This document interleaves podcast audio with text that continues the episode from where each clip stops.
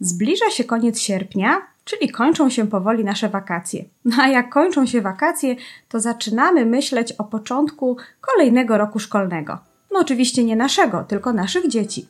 I dzisiaj chciałam porozmawiać o wyzwaniach dziesięciolatka związanych z przejściem do czwartej klasy szkoły podstawowej. O tym porozmawiam z Anią Ciszewską, moim gościem. Zapraszam do słuchania. Słuchasz podcastu Talenty Dużych i Małych. Nazywam się Dominika Łysio i zapraszam Cię do wspólnej przygody odkrywania mocnych stron. Jeśli chcesz dowiedzieć się więcej o talentach galupa dla nastolatków, młodzieży i dorosłych, to zostań ze mną. Podzielę się z Tobą wiedzą i praktyką, humorem i opowieściami o tym, jak można wykorzystać swój naturalny potencjał. Zapraszam do słuchania i subskrypcji tego podcastu.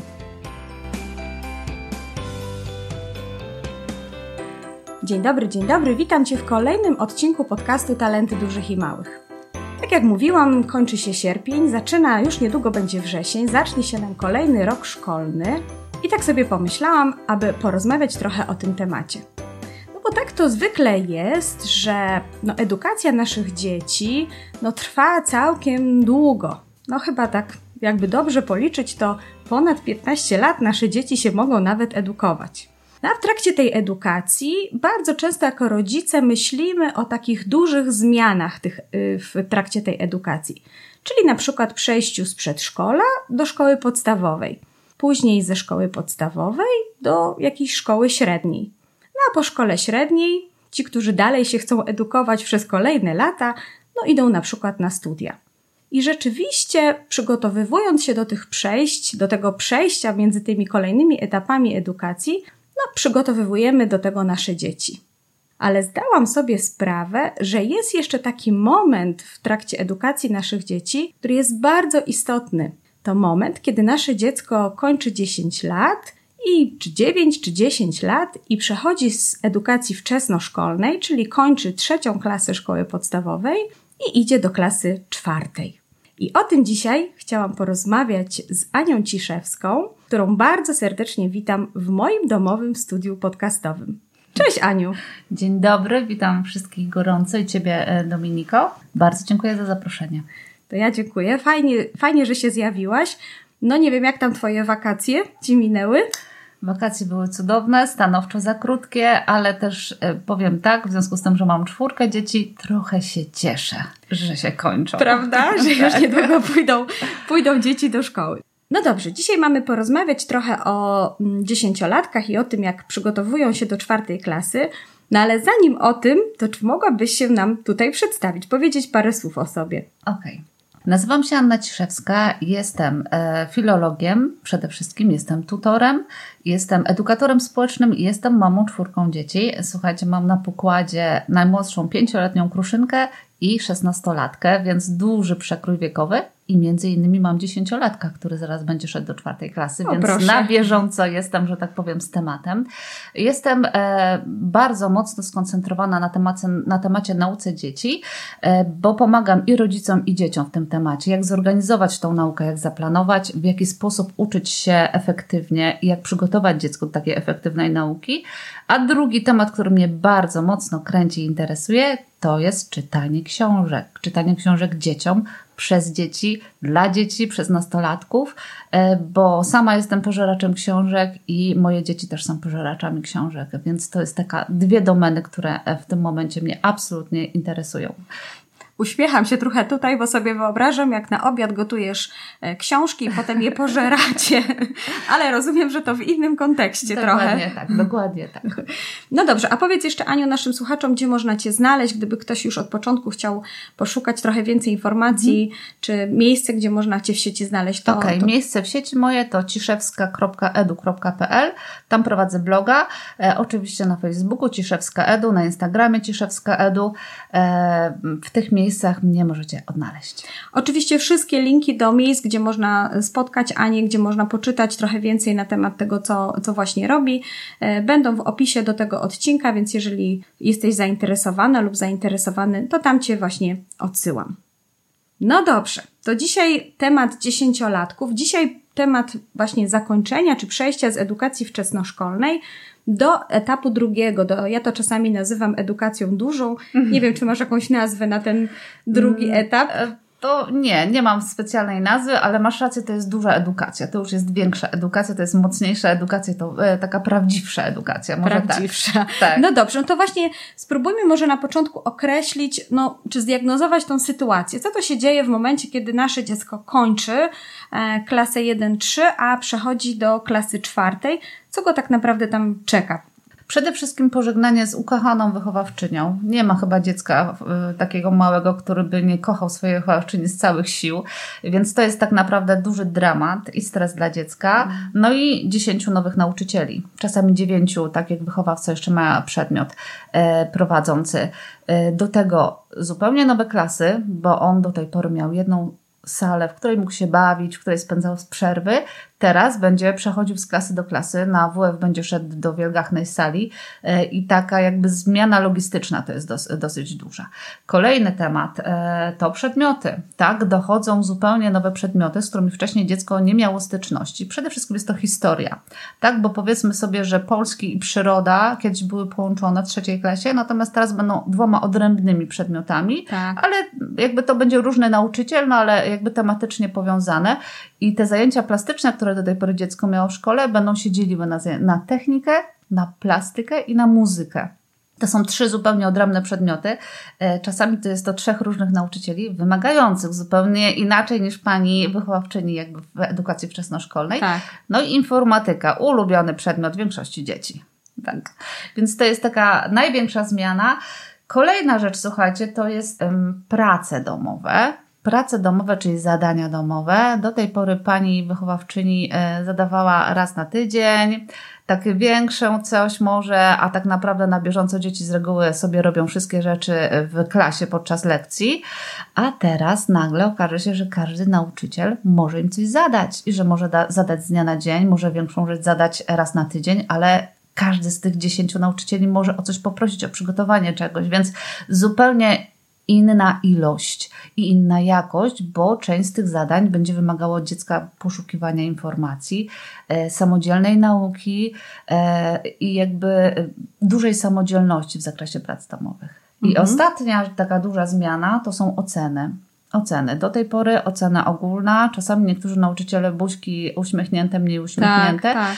Część nauczycieli trzeciej klasie stara się już wprowadzić jakby taki e, system ocen, e, który przygotowuje e, dzieci na czwartą klasę, no ale teraz jakby dwójka czy jedynka za nieprzygotowanie albo za brak pracy domowej po prostu będzie, tak? Więc jakby o tych ocenach też warto z dziećmi porozmawiać, jak to wygląda. No dobrze, czyli tak słyszę, że mamy tak naprawdę takie cztery wyzwania tutaj związane z e, tym przejściem do edukacji e, etapu drugiego. E, umówmy się, że może tak będzie, będziemy to nazywać, czyli mam na myśli tą, ten obszar klas 4-8, e, czyli tak naprawdę pożegnanie się z, takim, z taką opiekuńczością jednego nauczyciela, Tak. A wejście tak jakby w taki obszar, kiedy mamy tych nauczycieli dużo, dużo więcej. I tak naprawdę za tym idzie dużo różnych osobowości, no bo oczywiście. prawda, wiadomo, każdy nauczyciel jest, y, jest inną osobą. Y, Kolejna rzecz to jest to, że właśnie z kilku prostych przedmiotów tak zwanej edukacji w tej wczesnoszkolnej robi się ich bardzo dużo. No kolejna rzecz, na którą zwróciłaś uwagę, to są, e, to są zadania domowe. To jest e, ta potrzeba tak jakby, no nie tylko odrabiania zadań, ale pewno też prowadzenia zeszytów e, i, i książek. Systematyczności przy tym, tak, i pamiętania też o tym, bo dzieci, y, te, które nie miały wcześniej zadawane, mogą po prostu o tym zapominać, tak, nie, za, nie notować, nie zdążyć zanotować, wiecie, to jest stres trochę z tymi nowymi nauczycielami, to y, wydaje się, że to jest małe wyzwanie, ale to jest dla dziecka, dziesięciolatka, duże wyzwanie, naprawdę. No dobrze, no to w takim razie już nastraszyłyśmy, myślę, trochę tych rodziców, ale słuchajcie, nie bójcie się, nie ma się co bać. E, No nie jedno dziecko już przeszło z edukacji wczesnoszkolnej do edukacji radę. numer dwa i dało sobie ra radę. Ale dzisiaj chcemy właśnie pomóc troszeczkę Wam, rodzicom e, lub nauczycielom, jeżeli nas tutaj też słuchają, e, no w tym, żeby podpowiedzieć troszeczkę, jak się do tego wszystkiego przygotować. Mhm. No dobrze, no to od czego by tutaj zacząć? Mhm, Okej. Na pewno warto dobrze zacząć czwartą klasę. Mhm. Ten dobry początek, e, przemyślany, gdy zastanawiamy się, jakby my dorośli, rodzice, myślimy w jaki sposób dziecku pomóc, właśnie w taki sposób, że od początku jasno stawiamy sprawę, od początku jasno stawiamy wymagania, od początku jasno dziecku objaśniamy wszystko, co się będzie działo, jak się dzieje, dlaczego tak się dzieje. Ten dobry początek, słuchajcie, jest bardzo ważny, bo za kilka miesięcy, za kilka lat okaże się, że dziecko nie wdrożyło się odpowiednio w czwartej klasie i ono zapomina na przykład o wszystkim, tak? Albo e, jest niesystematyczne, nie pracuje, nie potrafi się uczyć do klasówek, tak? Bo e, wydawa, wydaje mi się, że przeczytanie raz materiałów w zupełności wystarczy, więc dobrze zacząć, słuchajcie, przemyśleć sobie, w czym nasze dziecko jest dobre, y, czego może mu zabraknąć, tak, żeby rzeczywiście dopilnować to dziecko na początku, tak, te pierwszych kilka miesięcy troszeczkę bardziej mu się poprzyglądać, posprawdzać, popytać się częściej, tak, żeby rzeczywiście ono czuło taki nadzór, żeby potem spokojnie jakby mogło pokazać nam, że jest samodzielne, ale już, że ono jest, weszło na dobre tory. O, tak bym to nazwała. Dobre tory jakby w tej nauce. To jest takie ważne. No dobrze, ale cały czas nie wiem jeszcze, co konkretnie miałabym zrobić jako okay. rodzic, tak? No Dobra. bo y, ja rozumiem, no jestem otwarta na to, że chcę przygotować swoje dziecko. Zresztą tak naprawdę moje dziecko właśnie od września będzie teraz w trzeciej klasie, mm. więc już też tak po części sobie myślę, co bym miała zrobić, no chociażby może już w tej trzeciej klasie. No jeżeli nie, no to rzeczywiście kończymy trzecią, załóżmy, za chwilę moje dziecko pójdzie do, do czwartej klasy, albo może tak jak teraz mamy właśnie sierpień, już część rodziców wie, że za chwilę zacznie się ta czwarta klasa, to o czym tak naprawdę powinnam w pierwszej kolejności porozmawiać z moim dzieckiem i w którym może momencie też powinnam, e, mhm. powinnam o tym porozmawiać? Dobra, więc zacznijmy od samego początku i podzielmy ten czas przygotowywania dziecka i pracy z nim na kilka etapów. Mhm. Pierwszy etap, czyli jesteśmy jeszcze w wakacjach przed rozpoczęciem szkoły. Bardzo ważną e, sprawą jest rzeczywiście dobrze dziecko wprowadzić w te wszystkie zmiany, o których przed chwilą e, opowiadałam to, że rzeczywiście będzie bardzo duża różnica teraz, tak? Mhm. Nasze dziecko, które nie będzie miało tej e, rozmowy za sobą, ono nie będzie trochę świadome, ono nie będzie przygotowane, więc gdy my spokojnie w domu, w dobrym nastroju będziemy opowiadali mu, ale nie negatywnie, o to chodzi, żeby pozytywnie przedstawiać tą szkołę jako wyzwanie, które jest na miarę Twoich możliwości. Tak. Naprawdę sobie z nim po doskonale dasz radę w ten sposób, tak? I też z takim pozytywnym nastawieniem, że każda klasa jest inna, dlatego że one są przygotowane do różnych e, przedmiotów. Każdy nauczyciel jest inny, dlatego że się specjalizuje w danym temacie, w związku z tym on ma naprawdę dużą wiedzę na ten temat i on cię może naprawdę świetnych rzeczy nauczyć, tak? Więc jakby w pozytywnej otoczce starajmy się e, dziecko wprowadzić w, ten, w, w tą nowość, która przed nim jest. Czyli, czyli po prostu siadamy z naszym dzieckiem i mu opowiadamy, że słuchaj, no już teraz nie będzie e, pani Kasi, pani Basi, tylko będzie trochę więcej tych, nau tych, mhm. tych nauczycieli. I prawda? ten wychowawca, który ma się wami opiekować, ale on nie będzie miał aż tyle czasu z wami, jak twoja wychowawczyni, tak? Mhm. Bardzo fajnie, gdy w domu jest starsze dziecko, czyli jeszcze no tak. brat albo siostra, tak? Bo nasze dziecko wtedy jakby już wcześniej zostało przygotowane do wyzwania, bo słyszało o różnych lekcjach, o różnych nauczycielach. Gorzej, jeśli to są negatywne trochę opinie, bo wtedy może się źle nas nastawić, tak? Ale e, na pewno lepsze przygotowanie dzieci właśnie do startu jest, gdy jest e, starszy uczeń e, na pokładzie w domu. W domu. Mhm. Czyli mamy tak, ten pierwszy etap, tak? Czyli samego rozmowy i przygotowania dziecka. Wiem, że czasami chyba w szkołach podstawowych praktykuje się coś takiego jak na koniec trzeciej klasy, przynajmniej ja tak kojarzę w szkole u moich dzieciaków, na koniec trzeciej klasy szkoły podstawowej jest takie spotkanie już właśnie z nowym wychowawcą, no bo już mhm. właściwie. Bardzo e, fajne. Prawda? W Sprawa. szkołach chyba mhm. jest wiadomo tak naprawdę. Tak, tak. czasami się będzie... zdarza, że ci e, wychowawcy jadą na wycieczkę, tak, z dzieciakami tak, w trzeciej klasie. To, prawda, to już w ogóle jest prawda. genialne. E, tak, tak może się zdarzyć i to jest super. Plus e, w szkołach świetną praktyką jest oprowadzanie dzieci po całej szkole, pokazywanie właśnie tych różnych klas.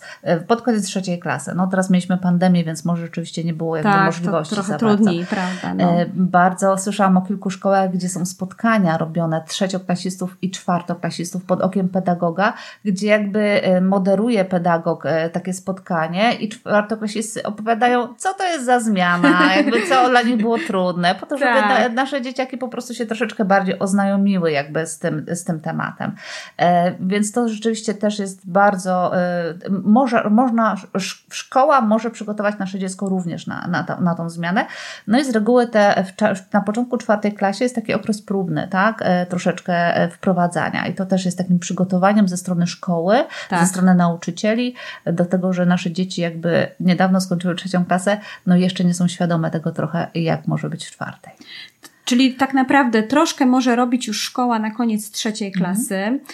I jeżeli u Was w szkole Dużo na przykład. rodzic może. E, tak, i jeżeli u Was w szkole nic się takiego nie dzieje, to myślę, że rodzice mogliby zasugerować w szkole, żeby jednak były takie spotkania, na przykład z wychowawcą, e, który przejmie tą klasę w czwartej, w czwartej klasie. U nas w szkole też się praktykowało rzeczywiście oprowadzanie dzieciaki po, dzieciaków po szkole, czyli pokazywanie tych wszystkich, wiecie, e, tu gabinet biologiczny, tu geograficzny, tu wiszą mapy historyczne, tu coś mhm. tam. Pamiętam, że to dla moich starszych dzieci było takie wow, w ogóle, że każda klasa jest do czegoś innego. I to było i chyba na koniec trzeciej klasy, i teraz właśnie jak zacznie się niedługo szkoła, to wiem, że na też początek. było to mhm. robione mhm. na początku. No bo wiadomo, co tam dzieciaki zapamiętały przed wakacjami, to zapamiętały, a potem jeszcze chyba troszeczkę im e, było to przypominane we wrześniu. E, no i ta integracja z tym nowym wychowawcą, czyli żeby one no bo tak, tak jak powiedziałaś, tutaj jest, y, prawda, w klasach 1-3 jest jeden zazwyczaj opiekun i one trochę przenoszą tą miłość do tej jednej pani mm. na tego nowego wychowawcę. Który nie będzie już miał dla nich tyle czasu niestety, tyle czasu. nie? Więc tak, więc tak, tak rzeczywiście zupełnie in, inaczej traktuje wychowawca e, klas 4-8 e, dzieciaki, bo ma dla nich mniej czasu. On poznaje je w trakcie jakby troszeczkę później niż ten wychowawca klas 1-3. Poza tym starsze dzieci mają troszeczkę mniej ufności w sobie, tak? Te mm -hmm. maluchy bardziej się garną, tam przytulają do wychowawcy tak, i tak, tak dalej. Tak. Taka starsze dzieci jednak troszeczkę większy dystans. E, no i jakby to jest normalne z wiekiem, tak? Bo dziesięciolatek zupełnie na innym etapie rozwoju jest, e, więc e, też radzi sobie inaczej z emocjami, na szczęście, tak? tak? Więc jakby to też jest troszeczkę różnica. No dobrze, no czyli co? Mamy właśnie ten, te wakacje, tutaj już możemy wrócić do tego tematu, porozmawiać trochę z naszymi dziećmi, może nawet zapytać się, co tam jeszcze pamiętają z tego oprowadzania po szkole, o ile było, no, ale tak jak zwróciłaś uwagę, pandemia trochę utrudnia tego typu rzeczy. No i, y, no dobra, jest 1 września, bije dzwonek tutaj, prawda, zaczynają mhm. się lekcje, no i co wtedy? Co, co, jaki teraz tutaj, co powinniśmy tak naprawdę zrobić? Mhm. Czyli mamy drugi etap, już rozpoczęcie. Aha. E, fajnie bardzo jest, gdy mamy plan, Mhm. Siadamy z dzieckiem. Plan lekcji masz plan na myśli. lekcji mam mhm. na myśli, tak? I przechodzimy po kolei przez ten plan, opowiadając, co to jest za przedmiot, Fajnie by było, żebyśmy mieli wypisane nazwiska nauczycieli, albo żeby dziecko już lepiej kojarzyło i pamiętało, bo to też jest takie jakby wejście w szkołę, gdy pamiętamy tak, nazwiska, tak. tak imiona, e, o wiele fajniejsze. E, I przechodzimy po kolei e, opowiadając albo odpowiadając na pytania dziecka, tak? A co to może być, co to za przedmiot ta historia, co on tam się będzie uczył, tak? Bo czwart, czwartoklasista może tego po prostu nie wiedzieć, bo jeszcze nie miał historii, tak? W ogóle o czym on się będzie uczył, tak? My mniej więcej wiemy, co, co tam w czwartej klasie się będzie działo, więc możemy mu o tym po prostu opowiedzieć, tak? Albo, że właśnie na muzyce będzie się uczył grać na flecie, bo to zdaje się w czwartej klasie jest obowiązkowe, nie?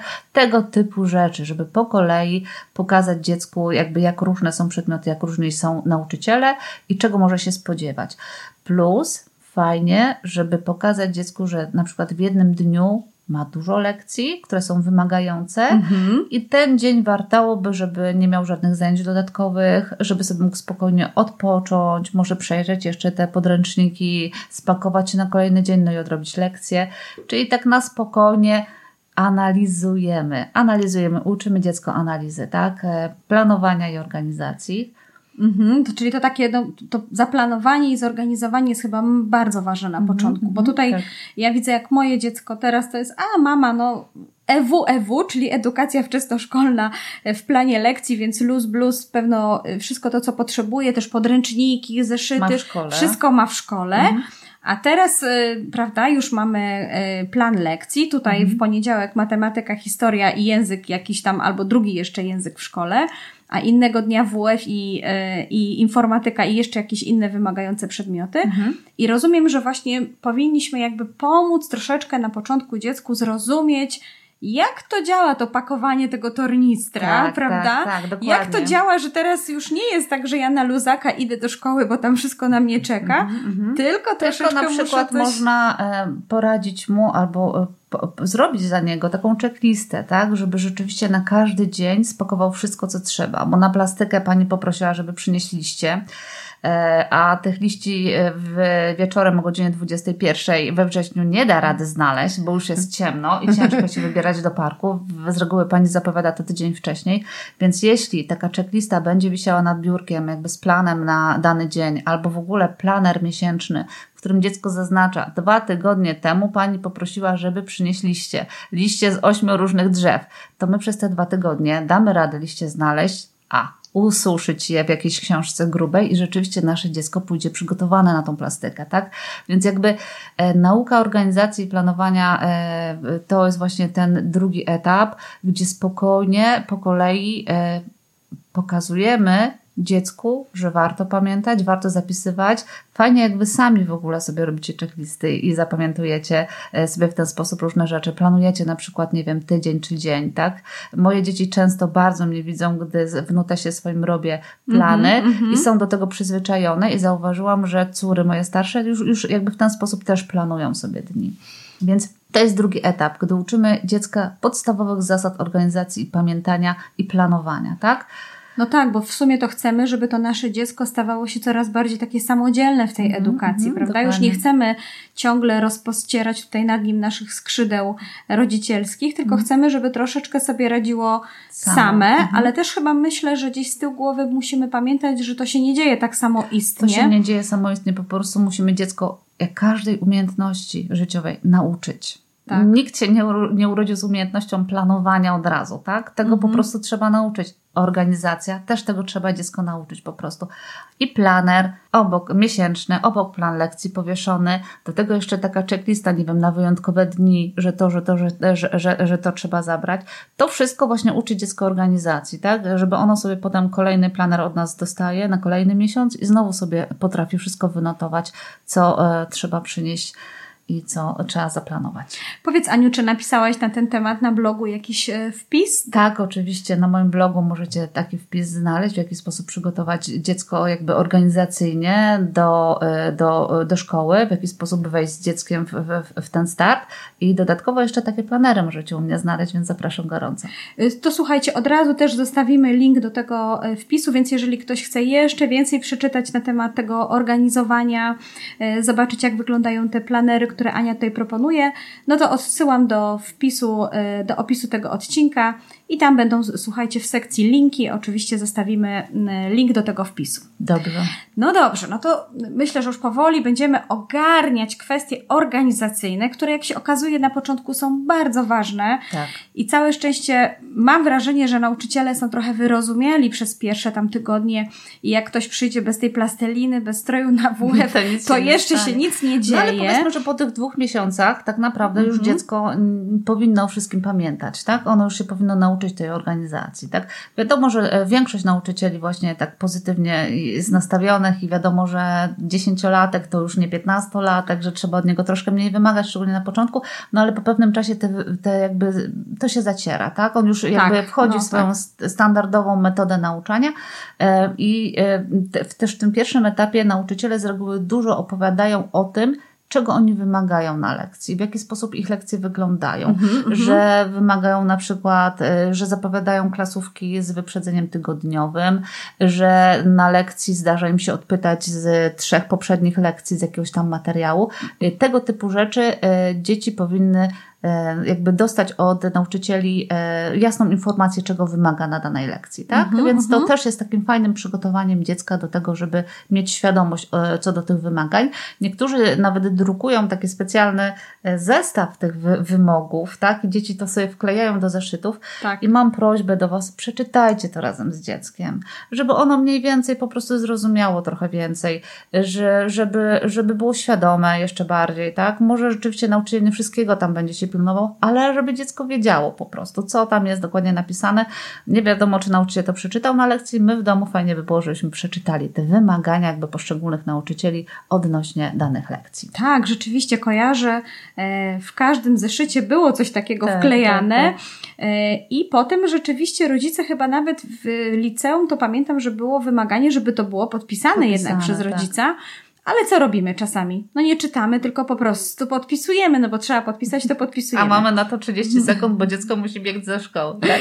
tak Natomiast, e, tak jak rozumiem, sugeruję, żeby w czwartej klasie jednak e, przyjrzeć się temu, zobaczyć, Mhm. co tam jest napisane, bo wielokrotnie są tam dosyć ciekawe informacje. Mhm. E, Nawet wiem, że w niektórych szkołach są właśnie wagi związane z różnymi tymi elementami sprawdzającymi postęp w nauce, czyli na przykład sprawdzian jest trochę inaczej e, liczony czy tak, traktowany tak, niż tak. kartkówka, niż zadanie domowe. Mhm, I też trzeba chyba to uświadomić naszym dzieciom. To jest bardzo ważny temat, o którym też chciałam opowiedzieć, tak? Że Mhm. oceny zupełnie inaczej wyglądają niż wcześniej i one inaczej też wyglądają, bo wydaje się nam się, że jak dziecko przyjdzie ze szkoły i powie, o, dostałem piątkę za aktywność na angielskim, to to jest super fajnie, jak ma sześć piątek za aktywność, no to na koniec roku będzie pi- piątka, czy tam w pierwszym semestrze.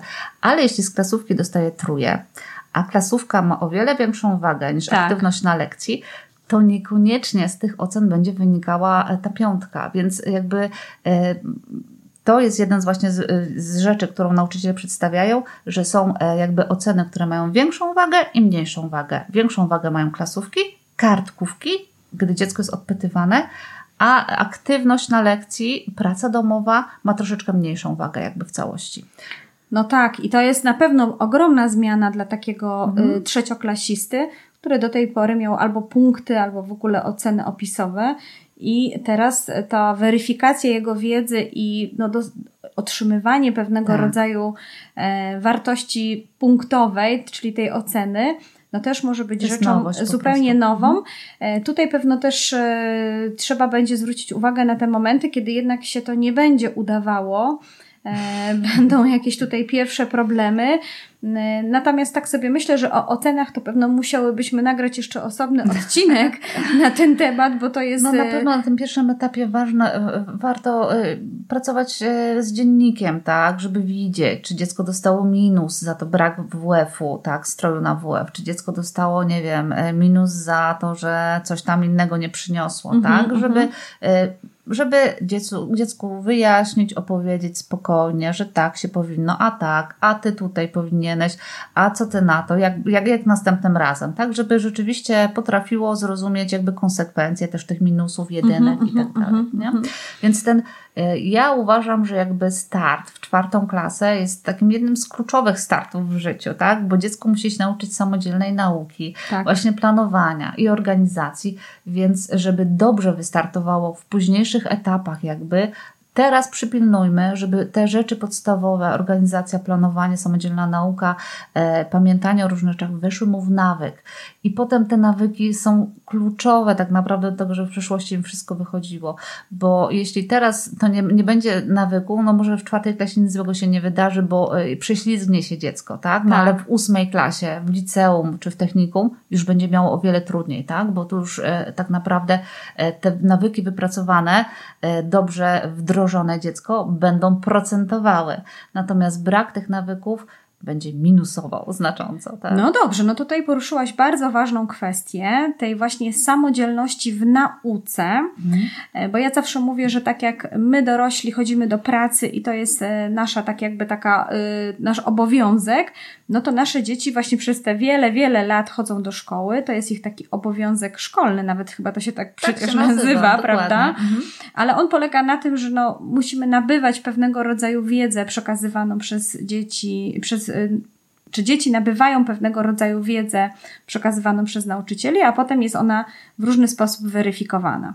No i myślę, że tutaj najważniejszym, takim, czy największym wyzwaniem e, dla czwartoklasistów i dla tych dzieciaków, które właśnie kończą edukację wczesnoszkolną, jest ta umiejętność odpowiedniego nabywania wiedzy, mhm, czyli odpowiedniego tak. zapamiętywania informacji. Już nauki wiemy, że ogóle, tak? z wielu różnych przedmiotów, tak, czyli mhm. po prostu nauki, e, no w odpowiedni dla siebie sposób. I mhm. tutaj tak fajnie właśnie powiedziałaś, że jeżeli na, nabędą pewne nawyki, pewne sposoby już w mhm. czwartej klasie, no to pewno będziemy mieć dużo, dużo lepsze i dużo szybciej nasze dziecko samodzielnie będzie sobie radziło z edukacją w późniejszych latach. No to co w takim razie jest mhm. tutaj najważniejszego w tej czwartej klasie i od czego no co tutaj radzisz, na co na pewno na 100% powinniśmy tutaj zwrócić uwagę? Okej, okay, to, to przechodzimy do takiego trzeciego etapu. Gdy te mhm. sprawy organizacyjne, e, planowanie mamy troszeczkę już za sobą i teraz jakby przechodzimy do takich rzeczy związanych z bieżącą nauką. Mhm. Z bieżącą nauką, tak? Czyli na pewno jakby znaczną różnicą e, jest to, że pojawiają się kartkówki i klasówki e, z historii, z przyrody, z polskiego, z matematyki, dyktanda jakieś i warto, nauczyciele o tym na pewno wcześniej opowiadają dzieciom, zapowiadają, więc musimy nauczyć dziecko uczyć się do tych klasówek i kartkówek rozmawiałam z bardzo wieloma mamami, e, czwartoklasistów i tam późniejszych i jedną z podstawowych jakby takich problemów pojawiających się wśród takich dzieci jest e, to, że nie umieją czytać ze zrozumieniem, w mhm. sensie niewystarczająco koncentrują się na tekście, nie potrafią wyciągnąć tych najważniejszych informacji,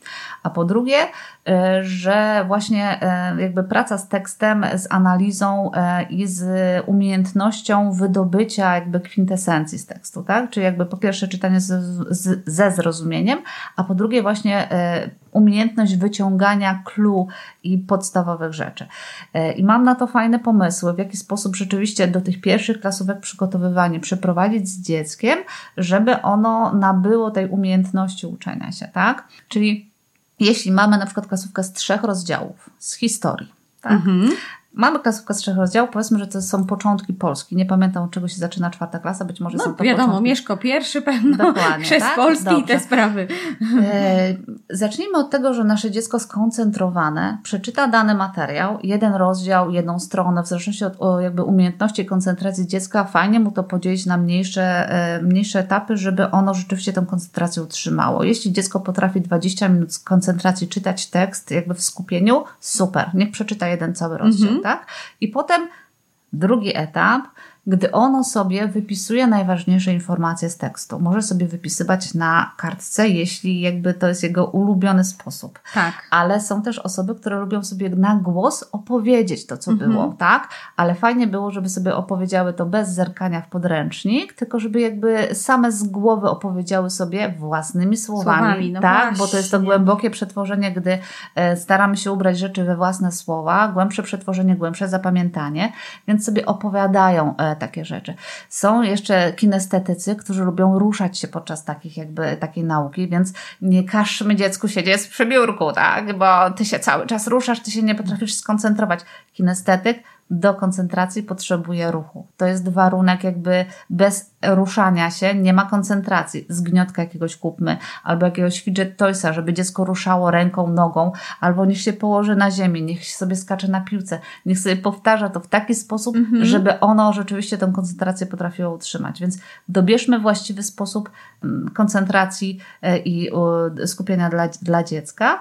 No i jeśli raz przeczytało, powtórzyło sobie, jeśli chodzi o historię, świetnym pomysłem jest e, praca z fiszkami, tak? Czy jak są jakieś daty, to e, z jednej strony piszemy datę, a z drugiej strony piszemy, czego dotyczyła ta data, tak? Mm -hmm, Nie wiem, mm -hmm. gdy w, w, całych tych trzech rozdziałach jest takich dat 10 do zapamiętania, robimy z tego fiszki, czy my nie robimy, dziecko robi z tego fiszki, tak? I e, przez proces jakby patrzenia, w ogóle sam proces robienia fiszek jest bardzo fajny, bo przetwarzanie przy pisaniu własnoręcznym jest o wiele lepsze niż przetwarzanie przy gotowych fiszkach na przykład, które tam e, ktoś mógłby mieć. Drugi etap, powtarzasz sobie te daty, czyli patrzysz na datę i nie zerkając z tyłu musisz powiedzieć, czego ta data dotyczy, tak? Mm -hmm. Przez te wszystkie daty przechodzi. Trzeci etap, patrzy na wydarzenie, opis wydarzenia i ma powiedzieć, która to jest data, tak? Jakby w ten sposób fiszkami bardzo fajnie można się do takiego testu, y, czy tam e, sprawdziano z historii przygotować. Mhm. Czyli to już taki element jakby powtarzania wiedzy, którą powtarzania tutaj wiedzy, dziecko tak, tak, bo nabyło. Ja bym, apeluję teraz do rodziców wszystkich, nie róbcie tego samego błędu, który ja zrobiłam, gdy byłam dzieckiem i wy pewnie też. Nie czytajcie, nie każcie czytać dzieciom tekstu po cztery razy, po pięć razy, bo jeszcze nie nauczyło się, bo nie zrozumiało. Umysł dziecka odpłynie w trakcie kolejnego czytania, bo to już nie będzie dla niego nowe, to już nie będzie dla niego interesujące. To jest marnowanie czasu. W ten sposób się nie uczymy efektywnie. Efektywna nauka to jedno albo dwukrotne przeczytanie tekstu, a następnie powtórzenie tego w zupełnie inny sposób, przy użyciu innych zmysłów. Wtedy dziecko naprawdę rzeczywiście zapamięta. Plus do nauki trzeba się odpowiednio wcześnie zabrać. To nie jest jeden dzień przed klasówką. Nie, jeśli na przykład y, na klasówce będą trzy rozdziały z tej historii, o której cały czas opowiadam, tak? tak. Y, jeden dzień na jeden rozdział. Zróbcie do tego notatki, niech dziecko powtórzy na głos. Drugi dzień, drugi rozdział, trzeci dzień, trzeci rozdział, czwarty dzień. Oglądamy te notatki, oglądamy te wszystkie fiszki i jeszcze raz sobie podsumowywujemy. I wtedy naprawdę dziecko będzie przygotowane do klasówki i sobie da na niej doskonałe radę. I to jest jakby sposób, który ono gdy wejdzie mu w nawyk, będzie tak się szykowało do klasówek sprawdzianów przez kolejne lata, których tych sprawdzianów będzie mnóstwo i kartkówek będzie mnóstwo. Jeśli w dobrą, e, jakby organiz organizacyjnie e, dobrze mu to pójdzie, systematycznie wdroży się w to, to nie będzie już dla niego problemem. To będzie jedyny dobry sposób nauki po prostu dla niego, naprawdę efektywny. Mhm. Tutaj bardzo dużo właśnie mm, mówiłaś, Aniu, też o czytaniu. Mhm. Wracam troszeczkę do tego tematu, bo też na początku mówiłaś, że sami jesteście pożeraczami książek. Tak. Więc pewno udało Ci się rozbudzić tą e, pasję czytania, chęć czytania mhm. E, w swoich dzieciach. Wiem, że teraz to jest wyzwanie troszeczkę dla rodziców, bo dużo dzieci jednak idzie e, no, na skróty, czyli mamy audiobooki, mhm. mamy też dużo treści na tabletach, na YouTubach, no, mamy filmy. Te wszystkie streszczenia na przykład książek, prawda? lektur, tak? Mamy Które... streszczenia, więc wiemy, że teraz czytanie jako taka umiejętność no, naprawdę można się jej nauczyć, można nawet rozbudzić w naszym dziecku tak jakby taką chęć do mhm, czytania, mm -hmm. prawda? E, no, mówiłaś, że będzie tutaj dla rodziców e, niespodzianka w mm -hmm. naszym odcinku, e, czyli będzie od Ciebie takie jakby podpowiedzi, jak mm -hmm. aktywnie czytać z tak, dzieckiem, tak? Tak, tak. Zapraszam Was, przeczytajcie jednostronicowy, króciutki PDF o tym, jak aktywnie czytać z dzieckiem. Mhm. Mam nadzieję, że czytacie jeszcze swoim dzieciom. W ogóle czytać warto do momentu, gdy nasze dziecko powie, nie, ja już jestem duży, ty już mi nie czytaj. Ale to jest, to jest rzecz, która was buduje więź piękną i buduje między wami relacje. Ja uwielbiam książki y, y, dla nastolatków. Z moimi dzieciakami czytam cały czas jeszcze, więc jakby do momentu, gdy dziecko nie powie kategorycznie, nie, ja już zawsze będę sam czytał, ty już mi nie czytaj, warto czytać dzieciom. No i potykać im te książki właśnie takie fajne. I mm, jakby aktywnie, aktywne czytanie to jest e, jakby jedna z umiejętności, mhm. które dziecko może nabyć poprzez właśnie czytanie samodzielne albo z dorosłym. Aktywnie czytając, dziecko y, słucha tego, co dorosły czyta i wyciąga z tego wnioski. Więc jakby to, o czym mówiłam, że w czwartej klasie jest niezbędne, możemy z dziećmi ćwiczyć o wiele wcześniej, właśnie wieczorem, czytając aktywnie. Czyli na przykład, nie powstrzymujmy się przed komentarzami, tak? Oj, ten bohater to mógłby zrobić coś zupełnie innego. Dlaczego Aha. on tak zrobił? Jak mhm. myślisz, tak? Że my mamy wątpliwość, coś nam się nasunęło i to jest piękne, bo to jest akurat w tym czasie, my rzeczywiście mamy taką wątpliwość, to jest wszystko jakby w nas, tak? tak. I dziecko, no tak, tak, ale dlaczego on tak zrobił, wiesz? A może rzeczywiście mógłby inaczej, nie? Jakby rozmawiacie sobie na ten temat. To jest jakby jeden element. Drugi, czytajcie z fantazją, zmieniając głosy, z, na, możecie na rolę czytać z dzieckiem. E, nie wiem, jak jest mała myszka, to cichuteńko jestem maleńką myszką. A jak jest duży, bardzo wielki, żubr jakiś, no to wiadomo, zupełnie innym głosem, tak? tak? Czyli z fantazją, żeby jakby ten moment sam czytania był bardzo mocno dla dziecka wielką przyjemnością.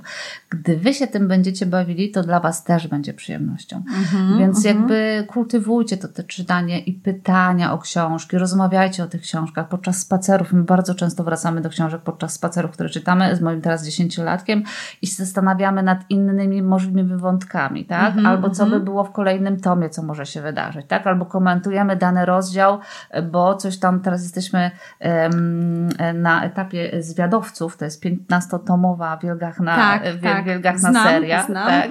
Mój syn się totalnie nią fascynuje, ja jestem na bieżąco, więc jakby on mi opowiada o tym, to co czyta samodzielnie, bo ja chcę być na bieżąco jakby z tymi, tytu- z tymi rozdziałami, które czyta samodzielnie, a które potem mi opowiada, a czasami siadamy, czytamy pięć rozdziałów, ja mu czytam na głos, więc tak jakby wymieniamy się teraz jakby informacjami o tym, co on przeczytał, e, żeby, żeby była na bieżąco. Więc jakby jeśli temu czytaniu w waszej rodzinie będzie towarzyszyła radość, będzie towarzyszyła przyjemność, takie fajne rytuały z pójścia do biblioteki i na lody przy okazji, do księgarni, jak idziecie i na pizzę i możecie sobie przejrzeć te wszystkie komiksy czy inne książki, które tak, kupiliście. Tak. Z tych pozytywnych elementów, z tych pozytywnych rytuałów rodzi się naprawdę czytelnik taki wytrawny, tak? Y, więc po prostu w ten sposób budujcie w dzieciach miłość do książki. E, w, mamy teraz erę ekranów, tak? Bądźmy tak, szczerzy. Coraz bardziej jakby tak. czas dzieci jest zdominowany przez, przez ekrany. ekrany. Mhm. Jest taki, e, taki jakby futurystyczny trochę, trochę wizja e, jakby społeczeństwa, w której część społeczeństwa jest ekranowa właśnie, jakby nie potrafi, jest tak bardzo skupiona na obrazku, że nie potrafi wyciągnąć właśnie z tekstów wniosków, nie potrafi jakby analizować, bo już jakby traci tą umiejętność, a e, światem rządzi ta garstka ludzi, której, której ten kult czytania jakby i zdobywania wiedzy, potrafienia, wyciągania wniosków z tego jakby przetrwał, nie? I to jest dla mnie taka wizja rzeczywiście, dlaczego ja te dzieci cały czas chcę do tego czytania zachęcać i e, kultywować to czytanie u nas w domu. No myślę, że tutaj ważny taki komunikat dla rodziców, właśnie dla rodziców uczniów czwartych klas, że ta nauka, ta edukacja właśnie przede wszystkim opiera się jednak na czytaniu. No tak. bo jeżeli pomyślimy o tym, co tak naprawdę dzieje się w domu, w momencie, kiedy dziecko się edukuje, kiedy uczy się, no to ono przede wszystkim właśnie czyta. czyta nawet pisząc coś, to też musi przecież wiedzieć, co pisze, mhm. później tak y, może też to sobie przeczytać. Natomiast i piękne tutaj dałaś przykłady, bardzo mi się podobają.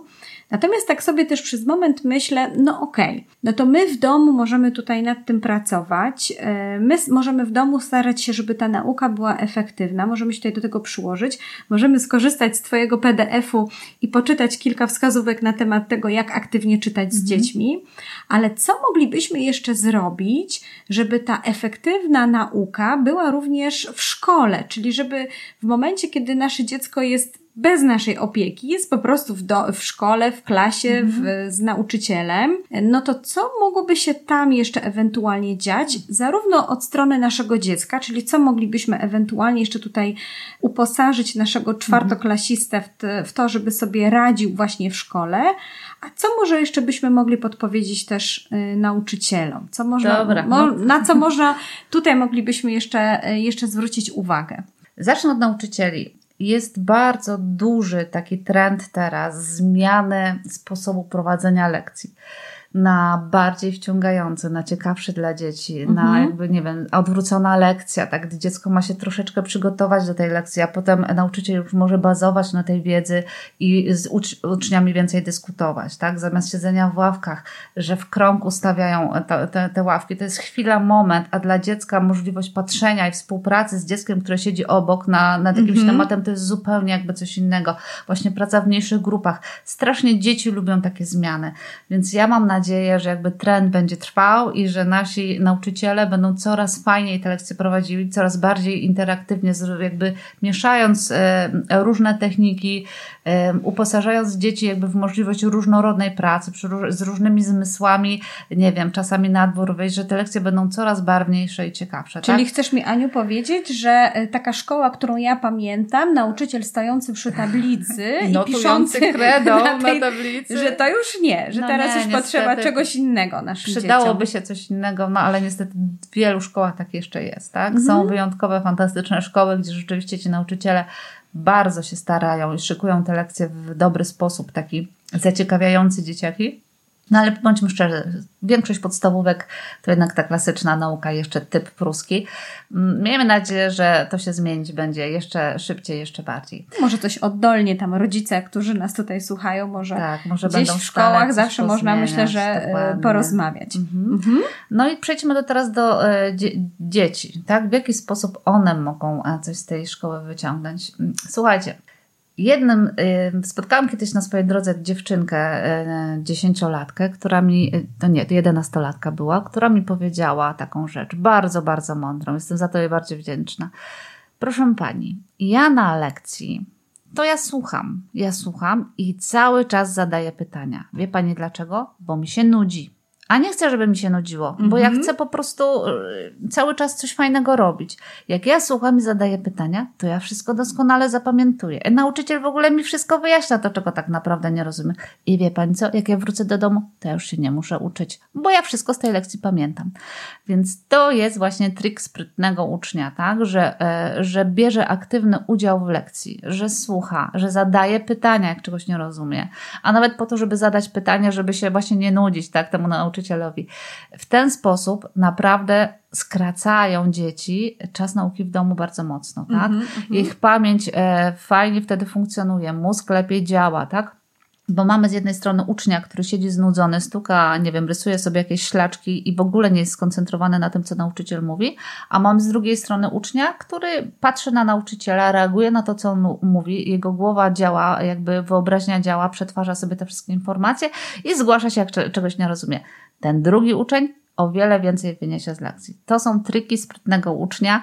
Fajnie by było, żebyście dzieci do tego zachęcili, żeby w ten sposób właśnie jakby realizowali się w szkole, żeby nie byli w tej grupie osób, które w ogóle nie słuchają nauczycieli, tylko jakby są zatopione w swoich myślach, bo to nieefektywny czas po prostu jest wtedy bardzo mocno. No i tak sobie myślę, że jeżeli rzeczywiście już od czwartej klasy będziemy zachęcać nasze dziecko, że jednak no, warto brać aktywny udział w, w zajęciach w szkole, i będzie też przestrzeń dana przez nauczyciela do zadawania tych pytań, bo wiem, Zawsze że to jest, jest przestrzeń że to jest też czasami do zadawania pytań. Ja myślę, że nauczyciel, który jakby ucina pytania, to w ogóle nie jest pedagogiem po prostu, tak? Dziecko ma prawo nie wiedzieć, mhm. dziecko ma prawo nie rozumieć, a on jest od tego, żeby mu wytłumaczyć po prostu, tak? Tak, bo właśnie nawet y, chyba pamiętam, że przeczytałam w książce Mikołaja Marceli y, Jak nie spieprzyć życia swojemu dziecku, no. że edukacja, nauka to jest tak naprawdę ciekawość, tak? Och. I dzieci właśnie w tym, na tym etapie etapie dziesięcioletnim jeszcze tą ciekawość taką ogromną w sobie mają. mają. I oby jak najdłużej ją zachowali, Dokładnie. bo to jest pierwsza motywacja tak naprawdę do zgłębiania, zdobywania wiedzy. Właśnie ta ciekawość, taka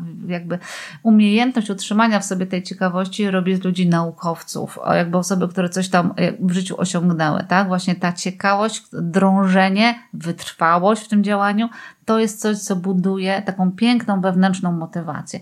Więc my w domu też podtrzymujmy ciekawość dzieci, nie zbywajmy ich pytań. -hmm. Jak mhm. sami nie znamy odpowiedzi na pytania, chodź, sprawdzimy razem. Ja nie wiem, ale jestem ciekawa, sprawdźmy to razem, tak? Czyli kultywowanie tej ciekawości to jest jeden z takich podstawowych jakby zasad e, rodzica e, wychowania dziecka, który jakby zachowuje tą ciekawość, nie? No myślę, że to jest bardzo ładne podsumowanie naszego dzisiejszego spotkania. Tego, że to przygotowanie do czwartej klasy ma oczywiście wiele różnych elementów. Fajnie, że tutaj dzisiaj o nich opowiedziałaś, Aniu. Bardzo Ci serdecznie za to dziękuję. Ale to ta ciekawość, która tutaj nam na końcu się pojawiło i to, że Właśnie szkoła wcale nie musi być nudnym siedzeniem w ławkach. Mm. Nawet nie powinna być tak naprawdę. I im szybciej, im wcześniej naszym dzieciom pokażemy, że szkoła jest fajna, szkoła jest ciekawa, że tam możemy właśnie się dużo więcej dowiedzieć, nawet więcej niż sami jesteśmy w stanie mm. powiedzieć i przekazać dzieciom w domu. Tak. Do tego w dobrym towarzystwie swoich rówieśników, no z przewodnikami, nauczycielami, którzy prowadzą przez te arkany wiedzy no to wtedy myślę, że jak to się zacznie, jak to mówiłaś, te nawyki, te, to podejście zacznie być prowadzone w czwartej klasie, to ono będzie później tylko yy, procentować nam tak. w przyszłości. Dlatego ja bardzo często też właśnie rodzicom, którzy się zgłaszają do mnie, z pytaniem o odkrywanie nawet talentów już na etapie czwartej klasy.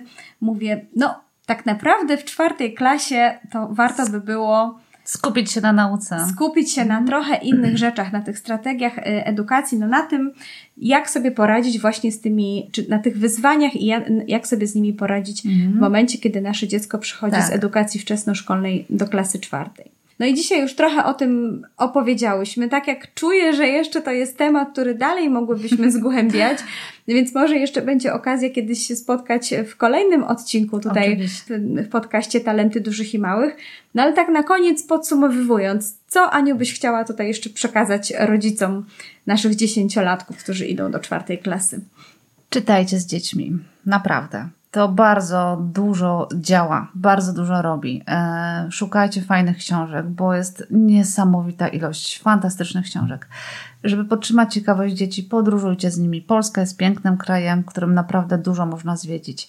Wynajmujcie przewodników dla dzieci, można wynająć przewodnika, które opowiadają w taki przystępny sposób dla, e, dla dziecka. Zdobywanie takich ciekawych rzeczy, jakby z zupełnie innych źródeł, jest też świetnym po prostu sposobem na podtrzymanie tej ciekawości i wiedzy o świecie. No i co? E, miejcie cierpliwość i miłość do dzieci po prostu, bo e, na tym początkowym etapie e, nie zbyt duże wymagania, przesadnie postawione, mogą dziecko tak naprawdę podciąć skrzydła, a pozytywne nastawienie, cierpliwość i miłość na co dzień przekazywana po prostu będzie procentowała dalej. Życzę Wam powodzenia w tych wszystkich wyzwaniach. Bardzo dużego. No, dzięki wielkie. Wiem, że jeszcze za chwilę chyba będzie u Ciebie webinar dla rodziców. O, dzięki, tak? że przypomniałaś. Tak, słuchajcie, zapraszam Was gorąco 30 sierpnia e, około godziny 19.30 e, będę prowadziła webinar pomóż dziecku dobrze zacząć czwartą klasę. Mhm. Więc jeśli jesteście w tej grupie zainteresowanej, gorąco Wam zapraszam. Tam będzie taka kwintesencja takiej wiedzy jakby skorelowanej wokół czwartej klasy i tego, w jaki sposób ten dobry start przygotować. Trochę więcej niż tutaj opowiedziałam, tam postaram się zawrzeć. No, czyli rodziców, którzy jeszcze bardziej chcą się przygotować, to znaczy chcą siebie przygotować jako rodziców, ale również swoje dzieci na tą czwartą klasę, zapraszamy serdecznie na webinar 30 sierpnia mhm, i pewno informacje będą u Ciebie na stronie, na Twoich, w Twoich miejscach, więc mhm. tam słuchajcie, od razu klikajcie na Facebooku, na Instagramie i, i na, na stronie. Ania serdecznie zaprasza, ja też zapraszam. No i dziękuję Ci bardzo serdecznie za, za nasze dzisiejsze spotkanie. Dziękuję pięknie. No i słuchajcie, ja oczywiście zapraszam do kolejnych odcinków e, podcastu. No jak zaczyna się wrzesień, to wracamy do odcinków talentowych. Będą kolejne z 34 talentów określonych przez Instytut Galupa dla osób powyżej 16 roku życia, więc zapraszam. Będą teraz znowu e, kolejne odcinki, znowu sonda uliczna. Zapraszam, zapraszam do słuchania. Dziękuję serdecznie za Twoje towarzystwo i wysłuchanie tego odcinka. Jeśli chcesz dowiedzieć się jeszcze więcej, to zajrzyj koniecznie na stronę talentydużychimałych.pl bez polskich znaków. Wszystkie odcinki znajdziesz również w aplikacjach do słuchania podcastów w swoim telefonie. Za każdy komentarz lub gwiazdkę już teraz serdecznie Ci dziękuję. Koniecznie udostępnij mój podcast osobom, którym ta wiedza może się przydać. Czekam na Ciebie i do usłyszenia w następnym odcinku.